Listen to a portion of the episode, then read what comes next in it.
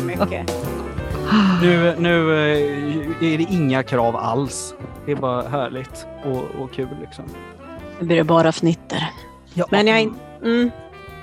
Fnitterpodden. Skulle vi inte prata någonting om eh, regioner eller så? Det kanske vi kommer in på i det här... Jag, jag tror det var med ja, i, det var i politikerdelen. Så att säga. Nej, det var nog för att jag inte sa det. Mm. Tror jag mycket. Mycket det. Det brukar vara stod ingenting i regionen heller, men vi kastar väl in det på något vis ändå. Ja, ja, jag tror, jag tror vi, vi wingar in det helt enkelt. Mm. Så att det blir bra. Och den, den som är med oss och wingar in idag, det är ju Ulla Andersson, va? Mm. Mm. Så nu blir det riktigt härligt här. Jag tror jag. det. Ja, det tycker ja, jag. Fast vi har inget kokkaffe, varken, i alla fall inte här. Har du det, Ulla? Nej, inte ens jag. Inte ens jag. Jag skulle behöva det, känner jag. Då kanske hjärnan skulle vakna ordentligt. Jädra vilka sprutt det skulle bli. Ja, jag tror jag hade behövt rakt in i venen lite kokkaffe nu efter den här härliga starten. Jag kan ju berätta det, varför det låter lite annorlunda kanske då mot vad det brukar göra. Det är för att eh, det har havererat lite grann. Det gjorde det ju en t- gång tidigare när du skulle med också, Ulla, vilket är lite ironiskt. Med tanke på att jag var med dig när du skulle starta din podd en gång i tiden för att försöka vara någon slags hjälpande hand. Men det var ju inte mycket med. Det var jättebra hjälp. Det har jag haft bra nytta av. Och jag kanske aldrig haft så bra ljud som du brukar ha. Så allt är relativt. Eller inte allt, men ljud i alla fall. Ja. Det är alltså inte vi som har havererat, utan det var tekniken. Ja. Mm. Jag, jag skulle nog jag säga att jag, jag och tekniken just nu är på samma lag. Va? Så okay. Det havererade laget. Det är lite som Blåvitt. Det går åt helsike, helt ja. enkelt. Ja. Men vi får bortse från det. Ja, lite får man ha med sig. Men nu, nu skulle vi inte prata om haverier. Eller kanske. Det beror på hur man ser det. Utan lite mer om, om politikens villkor och hur politiken ser ut och fungerar och vad det är för någonting. Och då känns det ju som att du är ju helt rätt person att ha med sig, va, Ulla? Du tror det? Ja. Mm, ja, man får väl se här. Man får väl se. Men det är, alltså, det är väl egentligen alltid en relevant frågeställning. Men på något vis så tycker jag efter, efter jag vet inte, kanske ett och ett halvt år som har varit, kanske längre ändå, så tycker jag att den är kanske mer relevant än under alla år jag har varit politiker faktiskt. Mm. Och du har varit verksam väldigt länge faktiskt. Faktiskt har jag ju det. Oj, oj, oj. Jag tror jag kom in i fullmäktige nittioett. Så det är ju många, många år. Mm. Det är ju rätt imponerande att du fortfarande håller på. Det tycker jag också. Ibland undrar jag varför. Men så blir jag sugen ja. på något nytt liksom, som jag kommer på. Oj, det där måste vi driva. Så bara börjar om. Nej, för det var verkligen någonting som var påtagligt tyckte jag när du lämnade uppdraget som ekonomisk talesperson. För det var ju, det var ju inte bara jag som var ledsen vid det. Eh, utan vi var ju många. Men som blev lätt glada när det liksom så här dök upp en Ulla i politiken igen sen. Men jag hade ju tänkt liksom att... Nej, men... Jag är klar på den nationella nivån. Liksom. Det sliter ju väldigt mycket. Så är det ju. Sen drivs man ju och, och liksom får mycket tillbaka. Det är inte så. Men, men man betalar ju ett pris. Och så längtar efter att få sova i en egen säng och vara nära sin familj. Mm. Eh, fanns ju där också. Men, men jag hade enbart tänkt faktiskt att ha ett litet sånt här fritidspolitiskt uppdrag. Men det blev ju inte riktigt så. så. Nej. Men det är inte lika stressigt nu så att du tar en sko av varje sort på det när du går till regionfullmäktige eller andra möten i regionen? Hittills har jag alltid haft liksom rätt, rätt skor på fötterna. Ja, det är bra. Så vi får Men se du, hur länge jag, det håller. Jag tänkte på, alltså, visst var det arton år som du var ekonomisk-politisk talesperson för Vänsterpartiet? Nej, bara sexton. Jag kom in tjugohundrasex och lämnade tjugohundratjugotvå. Ja, det är jag som inte kan räkna, vilket är en himla tur att inte jag var ekonomisk-politisk talesperson, mm. ska vi säga. Då hade det blivit borgerlig politik. Men det var sexton istället. Häftiga år. Mm, det var, det var inte det jag hade liksom tänkt, men... men... det blev så. Men du, om vi tar lite sidospår där, hur, hur blev det så? Alltså, Ja, det är ju en jättebra fråga. Det var ingenting jag hade planerat, det kan jag lugnt lova. När jag kom in i riksdagen så tänkte jag så här, ja men först ska man, får jag liksom vara och lära mig några månader och så småningom kanske jag vågar ställa en fråga i talarstolen. Sådär. Men eh, jag fick ju börja med att göra en, en, en statsbudget och ha sån här part- eh, ekonomisk debatt med alla de där man hade sett i tv och sådär. Så det var ju mm. Det var ju något helt annat än vad jag hade planerat. Och ja, ja. Så, så var det. Jag hade inte tänkt det. Jag hade tänkt men, arbetsmarknadspolitik eller socialpolitik eller något. Mm. Mm. Men det, det var trängseln så... större, tror jag. Ingen ville väl ha det här jobbiga uppdraget. Vi kom ju in samtidigt, du och jag, Ulla. Och jag minns ju hur jag kände en stor klump i magen när jag skulle ha min första debatt. Jag satt i miljö- och jordbruksutskottet, men det var ju ingenting emot att eh, vara med och lägga en statsbudget och, och ta de där debatterna. Ja, alltså det var väldigt... vågat och eh, häftigt att du tog dig an det. Men eh, hade du klump i magen och fjärilar i magen också och allt det där? Eller var du så cool som vi trodde, som du såg ut i alla fall? Nej, äh, vad heter det? Det var jag ju absolut inte. Jag kommer ihåg när jag skulle åka. Ja, och jag tror jag åkte ner dagen innan eller ja, något sånt där. Och när jag, min man skjutsade mig till tåg, Thomas. Och, och när jag klev av där vid station så sa jag till honom, det här känns som att jag är på väg till min egen begravning. Mm. Så det var hemskt. Och, och då när jag började, det var ju Arles, min politiska sekreterare, som var med mig på den där debatten och jädra vad jag pratade och vad glad jag var över att han var med mig där då. Så var det. Mm. Mm. Men är inte det någonstans ett ganska perfekt exempel på hur politiken faktiskt fungerar? Man hamnar kanske inte helt där man tänkte att man skulle hamna. Men det finns liksom ett stöd för att man ska kunna göra ett ganska bra jobb ändå. Och till och med ett ganska bra jobb, om vi pratar om det, eller ett väldigt bra jobb. Mm, tack. Eh, jo, man, man, man gör sina misstag, men man lär väl sig av dem också. Men sen så tänker jag också att jag hade ju hållit på med ekonomisk politik. Liksom. Det var därför jag en gång i början, en gång i tiden började med politik. För att mm. jag... inte hängde med i politiken. Jag tyckte att man var utestängd som medborgare. Man använde så svåra ord och begrepp. Så jag ansåg att jag skulle liksom... En gång i tiden var det så här att jag lyssnade på radion och så fick jag höra att Sverige aldrig någonsin hade varit rikare med att jobba i förskolan och vi skulle spara pengar. Mm. Och så började man spara lite överallt för man hade inte råd. Sådär. Fritidsgårdar och sporthallar och allting sånt där. Och jag fick inte det där att gå ihop. Och då tänkte jag att jag var ju vuxen och skulle väl se till att förstå hur det där kunde hänga ihop. Men det gjorde jag ju inte. Så då tänkte jag, nu får jag börja lyssna på ekonomiska debatter och sånt här för att se vad det är som har hänt. Men jag tyckte inte jag hängde med. Det sa mig liksom ingenting. Så då fick jag gå till biblioteket och så började jag läsa istället. Så. Mm. Sen var det mycket ekonomisk politik genom åren. Mm. Ja, tänkte du på något särskilt sätt att du när du blev ekonomisk politisk talesperson att du inte skulle prata som de som du inte då förstod? För du har ju verkligen gjort det. Du har ju tagit ner det på en nivå som gjorde politiken väldigt eh, handgriplig och eh, mm. marknära, jordnära. Tänkte du mig, på det? Ja, för mig var det jätteviktigt. Demokrati är ju liksom dels att man ska kunna ställa dem man har valt till svars. Man ska kunna följa dem man har valt, vad de gör, hur de tänker, driver de de förslag de har sagt och allting sådär.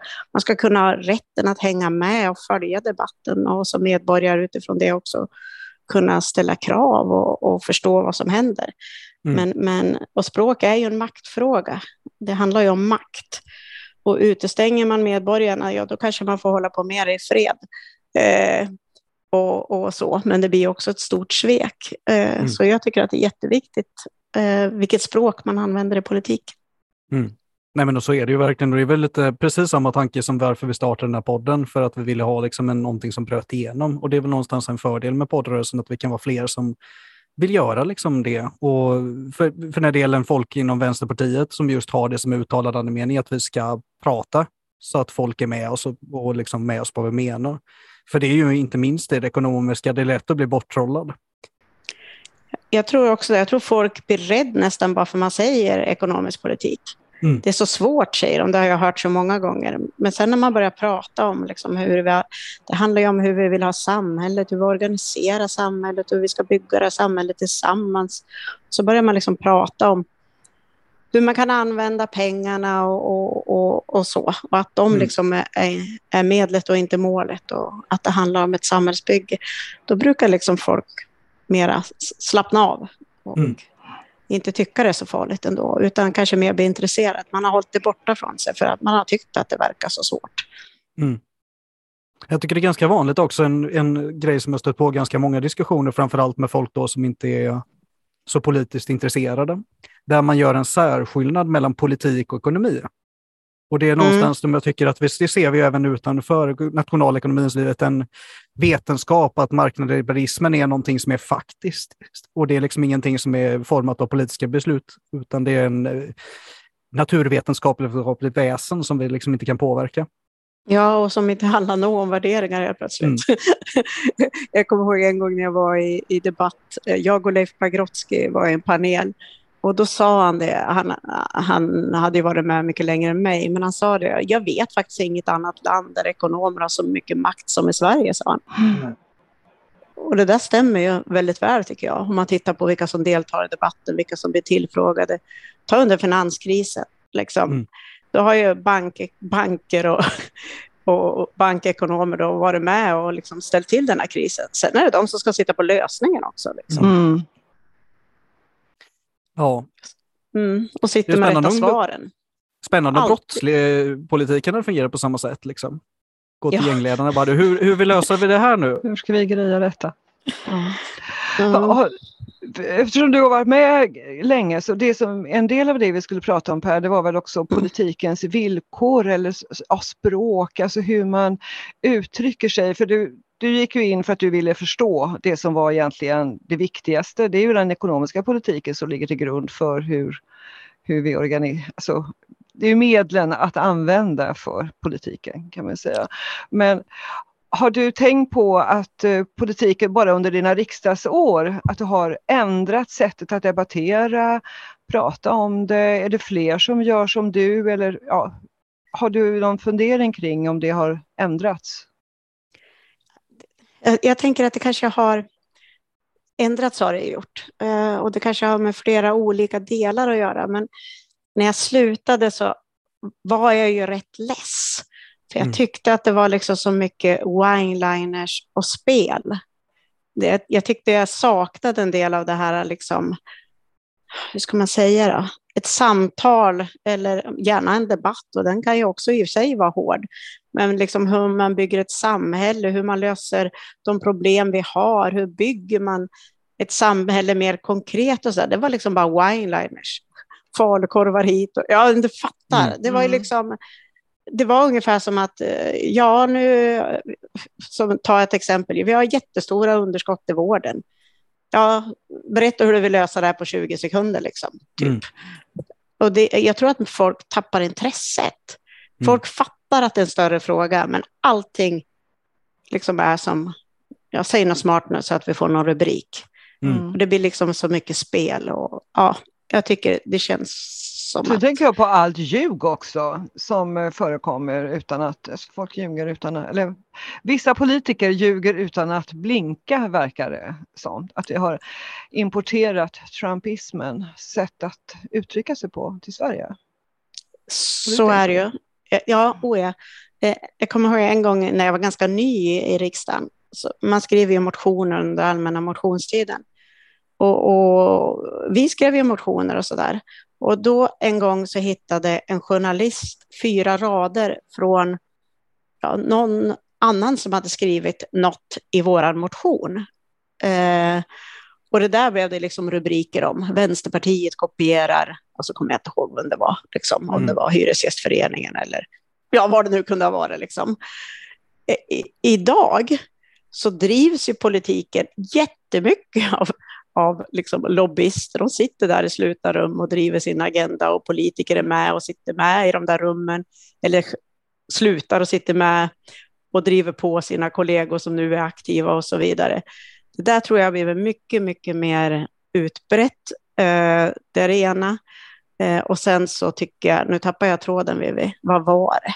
Nej, men det här med att man säger lögner utan att blinka, ja, precis. Verkar det. Ja, men, men så är det ju. Man kan liksom nästan säga, nästan hitta på utan att, mm. att det kommer någon reaktion från en journalist. Liksom. Mm.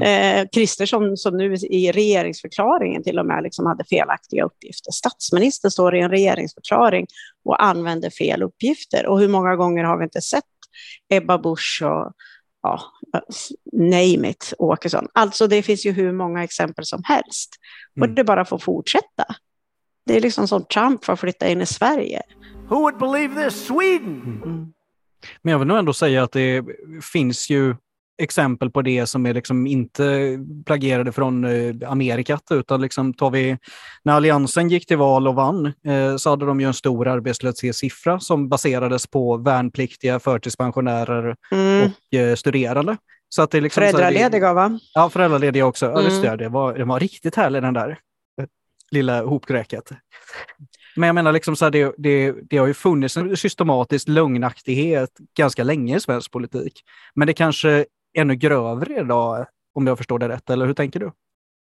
Jag tycker det. Jag tycker inte att det var på det sättet när jag började. Att man liksom bara stod och hittade på siffror ur, ur luften, eller ur någon, någon som tycker att de vill ha planterat en siffra för att det tjänar deras syften. Jag tycker att det har blivit mycket, mycket vanligare genom åren. Eh, tyvärr. Och jag tror inte det är bra, för det blir ju liksom... Folk ledsnar ju också. Där står Kristersson och säger om det är en komma tre miljoner, och så säger någon annan, nej, det är sjuhundratusen, och så säger någon tredje, nej, det där stämmer ju inte. Vi har aldrig haft så låga siffror som är beroende av olika former av stöd från samhället för sin försörjning. Mm. Alltså vad ska medborgaren tänka? Nej, vem kan man de lita på? Håller på att tjafsa liksom. Mm. Mm. Men jag tänker fin- på Håkan Ljuholt och det han pratade om, klägget mellan journalister mm. och politiker. För jag, alltså ju tidigare journalister, det är ju gamla kollegor som jag pratar om. Men, men det, det känns verkligen som att man inte eh, gör, si- gör sitt jobb helt enkelt. Utan man... Eh, har trimmats av Timbro de också på något sätt. Så kan jag känna att det är, det är jättedåligt skött. Mm. Och hur tyck, tror ministern att detta kommer att återspeglas i kvällspressen? Ja, förmodligen så är det så att en och annan intervju kommer att bli sevärd. Till exempel den som just nu inträffar. I övrigt så tror jag att det mest är... Bara. Alltså det är så. Ja. Och det har blivit sämre med åren. Allt sjaskigare skulle jag säga. Allt sjaskigare. Det, det är inte många som, som finner mödan värt att titta på längre. Och det här stryker vi givetvis åter till redaktionen. Fast jag tänker att lite så här, när jag började politiken en gång i tiden, nu försökte jag bli mycket tillbakablickar här. Mm. Men då hade man liksom kommunjournalister som bevakade kommunpolitiken, som visste hur kommunen fungerar. Och hur den var uppbyggd och, och vart man fattade vilka beslut och allting sånt där. I slutet på tiden när jag var med, då var det mer och mer liksom vikarie. Man fick sitta och tala om hur en kommun styrs, hur det funkar och så vidare. Och jag tycker också att liksom journalistikens villkor har också förändrats. Man har mindre och mindre resurser till sin granskning. Jag kommer ihåg när jag... Ja, i slutet när jag var riksdagsledamot, då var det journalister som sa till en, och kom gärna med något tips, för vi hinner ju inte bevaka, vi hinner ju inte följa. Och jag tänker också att det måste vara rätt frustrerande att vara journalist och känna att man aldrig liksom riktigt hinner gå till grunden med, med det man skulle vilja mm. göra. Så jag tror att det där är ett demokratiskt dilemma även ur deras perspektiv, och sen så finns det självklart bättre och sämre journalister.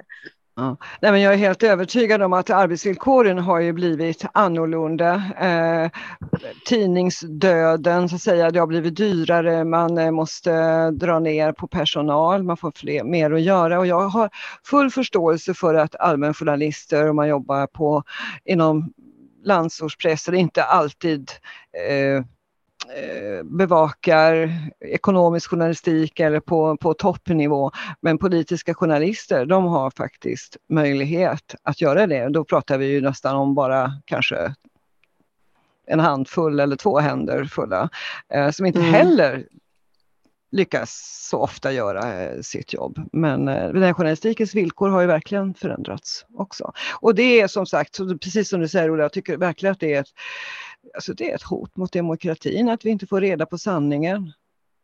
Mm. Mm. Jura, visst finns det olika förutsättningar och visst har vissa bättre förutsättningar än, än andra som livet är stort. Här i Region Gävleborg där jag är aktiv eh, politiskt nu, där är det en journalist som bevakar hela regionen. Sen hoppar det in någon journalist ibland då, så här som ja, så. Man kan ju tänka liksom hela regionen ska han själv bevaka och följa upp. Mm. Mm. Så. så jag tänker också att de här siffrorna som flyger en hit och en dit, att de bara meddelas ju vidare. Och så läser medborgarna det där, någon sajt eller någon tidning eller någonting. Ja, och så har man lärt sig att den där är en komma tre miljoner var, och sen så läser man en annan siffra ett tag om man ens kommer ihåg dem. Och så blir det pajkastning när det blir debatt, och så tror jag att folk blir rätt less.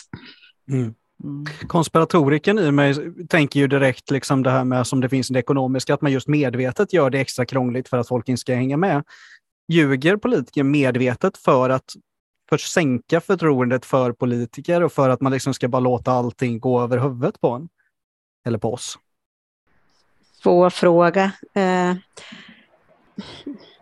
väldigt svår fråga. Jag, jag skulle väl, ibland kan man ju säga något fel. Ja, liksom bara att oj, den där siffran blev fel. Hoppas ingen upptäcker ungefär, för att mm. i en debatt man ska hålla reda på mycket. Men ibland finns det ju liksom någon form av systematik där man vill plantera något för man vill driva sin tes och man vill liksom få debatten att hamna där man vill ha den. Och då tycker jag att det verkar mer och mer som att allt är tillåtet. Mm. Och det tycker jag är sorgligt. Det är ju heden, tycker jag, jag saknar emellanåt. Mm. Moralen, eller hur man ska säga. Mm. Kan det också vara det som är liksom vägen framåt någonstans? För det känns ju som att det finns ju en ganska stor bred människor som, som vill ha det på ett annat sätt och en annan sorts politiker. Det är ju bara att kolla på hur just vi, liksom, vi stod upp för marknadshyrorna. Det är mitt stående exempel, men det är just för att det är så bra. För att folk blev ju helt överlyckliga över någon som bara, ja oh, men de, de står för vad de säger. Och det, liksom, det var ingen hittepå, utan det var på riktigt. Jag tror också det är jätteviktigt att man, man står upp för det man säger. Eh, jag tror också att det är viktigt att prata om frågor som faktiskt berör människor. Som de känner igen sig i och, och ser problemen i. Och också eh, efterfråga lösningar på. Att man är där människor är. Mm. Eh, och inte skapar frågor att driva för att man vill ha liksom debatten i ett visst, fo- i ett visst momentum. Så det tror jag är jätte, jätteviktigt. Marknadshyror var en sån fråga, eh, verkligen. Marknadsskolan är ju en annan sådär som håller på eh, och, och bara rullar fram nu, och ändå liksom sitter vissa och, och håller fast sig i spjärderna för att man har drivit sin politik och så. Men, men det, det, jag tror att det handlar om att folk kände igen sig i marknadshyror och förstod vad som kunde hända, och därför blev det också väldigt bra, och att vi sa samma sak hela vägen. Liksom. Mm. Men när det gäller marknadshyror så förstår väl varenda en som har en hyresrätt eh, vad som händer eh, om man släpper bollen fri helt och hållet. Eh, eller hur? Det borde ju vara samma sak, men det har inte lyft på samma sätt. Mm, nej, eh, så, så kan det ju vara. Eh, säkert, tänker jag. Eh, vissa känner, vi har jättemånga som bor i egna hem liksom i Sverige. Det är väldigt, väldigt många. Eh, så därför kan det också bli så att det berör en del, och all, deras röster kanske inte är lika starka. Har inte samma intresseorganisationer eller på olika sätt får utrymme eh, i media. Man har inte lika mycket makt. Så, så det finns ju sådana frågor också som mm. påverkar. Men marknadsskolan är ju alla väljare ja, inte alla, en liten överdrift, jag ska inte ljuga jag heller, men det är en förkrossande majoritet som inte vill ha den här marknadsskolan. Men det är ju politikerna i toppen som vill ha det. Hur kan det komma sig, tror du?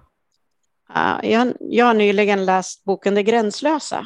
Eh, tankesmedjan Balans. Eh, mm. Jag gör reklam för dem.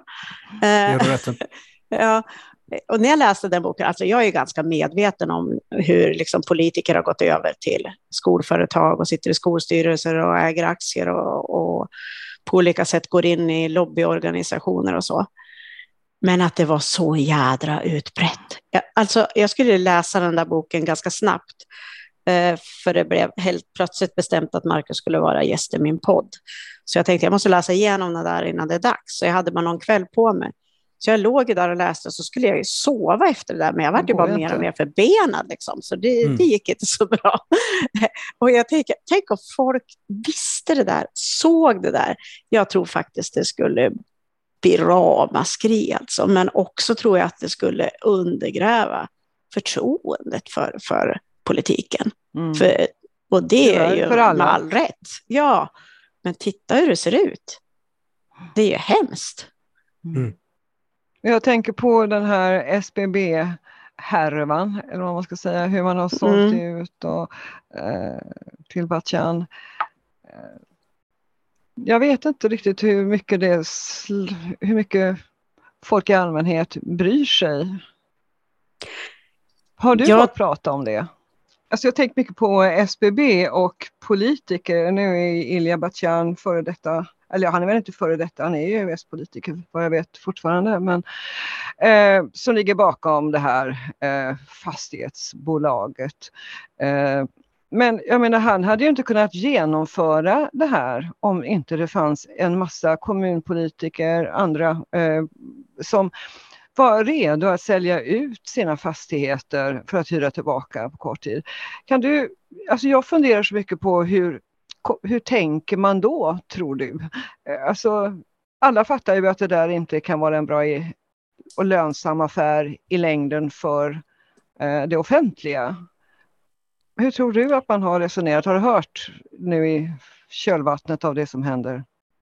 Men jag tänker i, kanske i två trådar så här. Jag tror att ja, politiker känner politiker, man drar i rätt trådar, eh, man bygger förtroende och tänker att ja men det där bolaget det är bra, de kan sin sak ungefär eh, och så. Eh, man, man använder liksom lobbyismen för att få frågorna dit man vill och på så vis också övertygar om vilken bra affär det kanske är. Och å andra sidan så tänker jag också att vi vet ju att välfärden har varit underfinansierad länge. Och som kommunpolitiker så vill man ju inte enbart sitta och, och liksom hålla emot utveckling och, och besluta om nedskärningar och all, aldrig liksom få känna att, att man bygger på riktigt. Eh, och då kanske man tänker att ja, men vi får de här sålda nu, då kan vi bygga eh, det vi vill. Och så mm. blir det liksom bra i, i det korta perspektivet. Men i förlängningen har man ju liksom försämrat kommunens ekonomi. Men, men där är man inte riktigt. Så jag tror nog att det finns bägge två i det här. Mm. Mm. Vi skulle finansiera den där välfärden. Skulle vi... Både får det bättre för medborgarna, skapa lite mer framtidstro och hopp hos människor och tilltro till politiken. Börja driva politik istället för också för att bara sätta upp fingrar och se vad vinden blåser. Mm. Och, och på olika sätt visa att vi hör vad folk vill. För det är ju så, folk vill ju ha en, en, en sjukvård där man faktiskt får hjälp där man behöver. Och man vill inte ha en, en skola där man har betygsinflation och... Man vill inte ha en äldreomsorg där man springer in och ut hemma hos mormor och sådär. Man vill ju att, att det ska fungera och man har hört politiker prata om det i valrörelser. Men sen så ser man inte så stor skillnad som man vet faktiskt behövs. Så jag tror att det handlar jättemycket om att politiken måste börja bygga ett samhälle och skapa framtidstro. Och på så vis också visa att välfärden går att finansiera och, och visa att det är möjligt. Det tror jag är jätteviktigt. Mm. för jag att vända hela den här utvecklingen. Då, det var, måste ha varit förra veckan då, Andrew Walden i den malliga morgontidningen D N, som var en, mm. en av hans krönikor, du kanske läste den också, han var så urless på det här med att man bara ska sänka skatter och sänka skatter och ingen, alltså ingen vill någonting med politiken. Tror, man kan ju hoppas att det är fler som tröttnar på just det här eh, nedskärning så att ingen vill betala. I alla fall inte de som har mycket pengar vill inte betala. Men finns det någon ljusning tror du? Jag tänker på att vi har ju fler partier än de som sitter i regeringsställningen nu. Jag tänker Magdalena Andersson var ju inte heller så tydlig i utfrågningen. Var det Agenda eller om trettio minuter kanske det var? Nej. Vad tror du? Finns det någon sån rörelse? Alltså,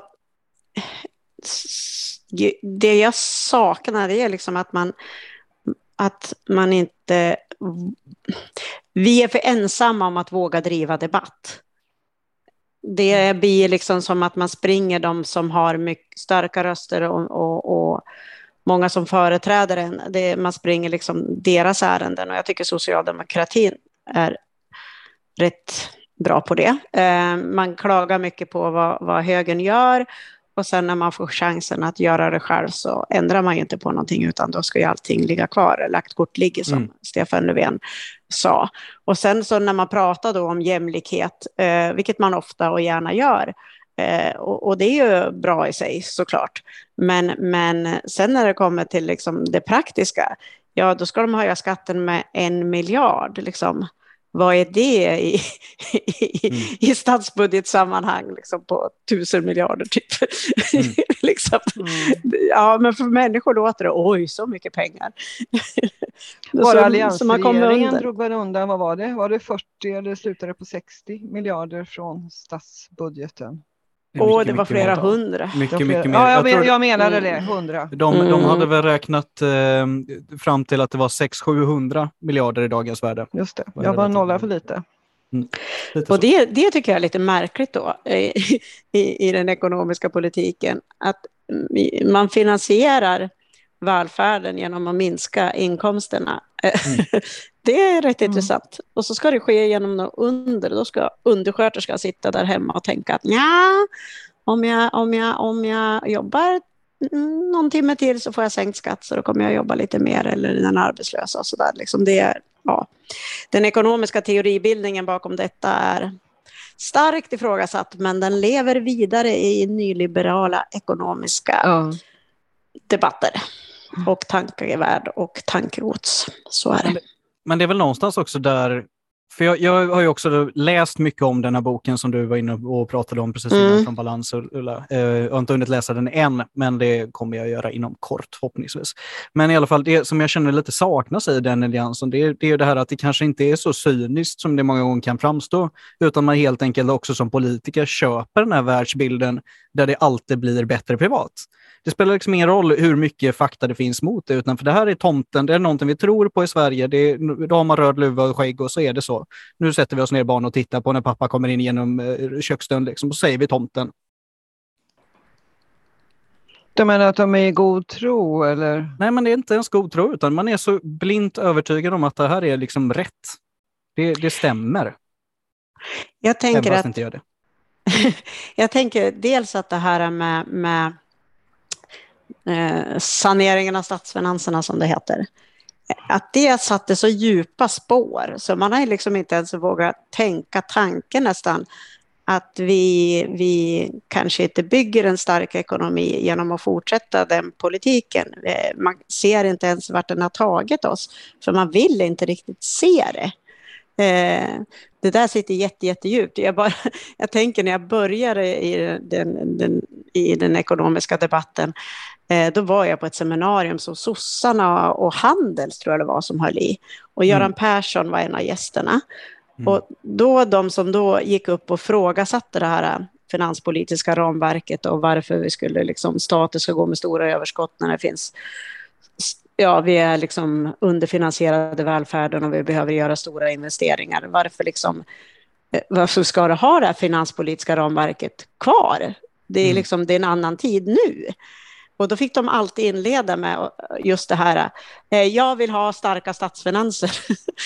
Mm. Och då sa Stefan Kalender. Bara det att jag behöver stå och säga så här för att ni ska lyssna på mig. Säger så mycket om vart vi har hamnat.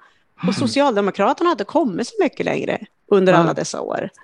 Det är liksom ingen utveckling av politiken. Det är inget driv. Man vågar liksom inte driva ekonomisk politik i en annan riktning än vad högern är. Sorry. Och jag tror, alltså det är ju nödvändigt för en vänsterpolitik att även S tar ett kliv fram i debatten, i den ekonomiska debatten. Eh, naturligtvis, vi kan ju inte göra det ensamma. Eh, men det, ja, jag kan bli väldigt deprimerad när jag följer, för det gör jag. Eh, mm. Den socialdemokratiska utvecklingen, eller snarare stagnationen, där det gäller mm. politik. Ja, det var länge sedan be- S V S. Men jag tänker också liksom att vi behöver ju, vi behöver ju liksom en starkare rörelse som, dri, som driver på, och då behöver vi ju vara fler. Så är det ju bara. För ska man ändra en samhällsdebatt och liksom få människor med sig, då behöver man ju vara många som pratar i samma riktning och ifrågasätter grunder och, och visar upp en annan väg. Det är väldigt svårt att göra det ensam, även om man hela tiden försöker. Mm. Och ibland lyckas bättre. Eh, och ibland är det väldigt, väldigt segt. Så är det. Mm. Men ju, star- ju fler vi är, ju starkare blir vi. Liksom. Ja. Det blir ju väldigt mycket rullgardin här nu. Men, men, men finns det något hopp här egentligen? Kommer vi kunna liksom svänga agendan och, och dagsordningen och hur man ser på liksom vad som är nödvändigt för samhället? Egentligen så tänker jag att så här... Vi är ju liksom alla människor, och i grund och botten så inser de allra, allra flesta att vi har alla samma behov. Vi vill ha mat på bordet, vi vill att våra barn ska ha det bra, vi vill vara friska, vi vill att det ska vara en bra skola, vi vill att ha jobb så att vi kan försörja oss, och vi vill ha en fritid där vi trivs i livet så att säga. Mm. Och, och jag tror ju att många inser det, och skulle vi få den här debatten i någon annan riktning, så tror jag att det där skulle kunna rulla vidare. Och just det här att vi har ju levt i ett samhälle där när jag växte upp och så, då fanns det ju liksom hopp och framtidstro. Då byggde man ju upp ett samhälle. Jag kunde flytta hemifrån utan större problem. Jag fick jobb. Alltså det, och sen hände det något, och generationer efter mig, de fick ju bara höra att man inte hade råd. Mm. Och jag tror att politiken måste visa att det går att bygga. Och det tyckte jag vi kom en bra bit när vi förhandlade där tjugofjorton till tjugoarton. Att vi visade att det går att bygga välfärd. Det går att göra saker bättre. Det går, man behöver inte bara göra saker sämre. Liksom. Mm. Och det där tror jag, där finns det något som jag tror att vi skulle behöva bygga Eh, vidare på, och lika också med marknadshyror såklart, när vi lyckades stoppa det, och, och den här rörelsen för marknadsskolan. Jag tror på människan, och jag tror på solidariteten mellan människor. Det har varit Sveriges styrka, eh, och jag tror att den finns där. Ta tjugohundrafemton till exempel. Mm. Ja. Jag tänker på du själv, nu sitter du ju i eh, regionen i eh, Gävleborg. Hur, nu har det ju varit så kort tid efter valet, men hur tycker du att du kan komma fram med vänsterpolitik? Det är ju inte så lätt i och med att det är en journalist som bevakar hela regionen. Eh, så är det. Eh, och det är väldigt mycket tjänstemannastyre, måste jag också säga, i regionen. Eh, det är... Apropå det du pratade om tidigare, Per, det här djupa som sitter väldigt mycket eh, med... med Både med, med, ja det finns ju privatiserad välfärd, new public management, köp och sälj. Det är liksom i många delar man skulle vilja göra en hel del åt, om jag säger mm. så. Så är det ju. Och jag tror, det ser ju inte människor. Region Gävleborg sitter och skickar räkningar till varenda vårdavdelning, till varenda vårdcentral, till varenda mottagning, på arbetskläder till personalen. Och för deras tvätt. Det är ju helt barockt. Det har väl pengar att sitta och göra. Mm. Men inte bre- till bättre, bättre arbetsvillkor. Nytta. Ja, eller... Ja, men liksom finns ju hur mycket som helst vi skulle kunna lägga pengarna på som är mycket mm. bättre. Mm. Så det finns så mycket sånt där som man blir alldeles... Åh, kan det vara så här? Ja. Men jag tyckte det fanns en rörelse mot New Public Management för några år sedan, men den har liksom kommit av sig, tycker jag. Eller det kanske jag som har ögonen åt fel håll. Nej, det finns ju det här med tillitsbaserad styrning. Eh, så. Och det, det, jag tror att man försöker på olika sätt, men det finns djupt i organisationen att så här styr man. Och jag tror inte alltid kanske heller att man som förtroendevald ser hur det rikt, systemen riktigt är uppbyggda och hur det funkar heller faktiskt. Nej, men det finns ju många som har sina jobb på grund av att ja. organisationen ser ut som den gör rent administrativt, som kanske mm. inte skulle ha som samma jobb i alla fall. Nej, men så är det ju också. Alla försvarar väl sig, sina arbetsuppgifter. Man vill ju göra ett bra jobb och, vill, och så, såklart. Mm. Nej, men det är, det är intressant. Verkligen. Och det är väl någonstans en långbänk att få till de här förändringarna som vi pratar om, för det är ju verkligen att förändra i hela samhället egentligen. Ja, är väl... och är det något som man som Vänsterpartiet är, vänsterpartist är bra på, så är det väl att aldrig upp, att hela tiden liksom gneta på och, och, och se liksom att det behöver göras en massa saker för att förbättra för människor. Och så får man liksom energi och, och, och driv i det, för man känner mm. att det är er vi företräder och vi vill mm. göra det här. Och då får man ju ny energi och så fortsätter man och det kommer att vända. Så är det ju bara. Jag tänker, finns det någon enskild fråga eller kanske ett par frågor som du känner att du absolut, som det skulle jag vilja ha kunnat genomföra under den här mandatperioden som jag sitter i regionen? Har du några sådana särskilda? Alltså, ja, vi är ju tyvärr i opposition, så det är inte... Det jag har drivit mycket hittills, det är ju förbättrade arbetsvillkor för personalen. Eh, Så det har varit mycket om det. Och sen jämlik och behovsstyrd vård har jag jobbat mycket med. Att man inte ska få gå före i vårdkön om man har privat sjukvårdsförsäkring till exempel. Eh, sånt. Jag har drivit att man ska ha öppen bokföring så att alla ska veta vad skattepengarna faktiskt går till. Eh, jag har drivit att de privata vårdbolagen faktiskt ska betala för det här vårdvalssystemet. Ska ju inte skattebetalarna behöva stå för själva liksom. Sådana frågor driver jag, och, och att eh, man ska ha en viktning så att eh, de med större behov, vårdbehov, det ska gå mer res- av resurserna dit. Så jag försöker jobba för en jämlik och behovsstyrd vård och bättre arbetsvillkor mm. för personalen har jag gjort så här. Och det långt. Låter ju som självklarheter att eh, alltså, det ska vara behovsstyrd vård. Men när du debatterar det med andra... Eh, av poli- andra politiska färger. Vad är, vad är, hur kan man säga att man inte är för det? Ja, men man säger ju att man är för det, men man vill ju inte ändra i systemet så att inte privata sjukförsäkringspatienter inte ska kunna komma in i systemet så att säga. Så man pratar ju verkligen med, med, med dubbeltånga, och sen så är det ju de som bakom liksom, debatten den, bakom lyckta dörrar tänkte jag säga, säger det att nej, men jag tycker det är helt okej att man går före om man har privat sjukvårdsförsäkring. Man har ju betalat för sig liksom. Mm. Så det finns ju öppna böcker, har jag inte hört någon från något annat parti som tycker det är rimligt. Fast jag tror att varenda skattebetalare skulle tycka att det är rimligt att veta vad skattebetalarnas pengar går till. Så mm. det finns ju ja, mycket att debattera och ta tag i. Mm. Nej, och det är väl någonstans så. Vi har ju stöd för en hel del av våra grejer. Och jag var ju på väg att säga till det här nu igen. Att nu, nu när Ulla hade summerat det så fint, liksom, att vi, vi kan komma framåt ett tag, ett tag. Det är väl den där elefanten helt. Vi får äta den ett bit i taget, även om det tar en stund. Och jag tänker att nu har vi ätit elefant här en bra stund. Så att nu, nu, börjar, det bli det. Både, nu börjar det bli bastu här inne. Mm. Du behöver inte frysa här. Nej, det, det, antingen så. Så, men så vi får väl tacka så mycket, Ulla.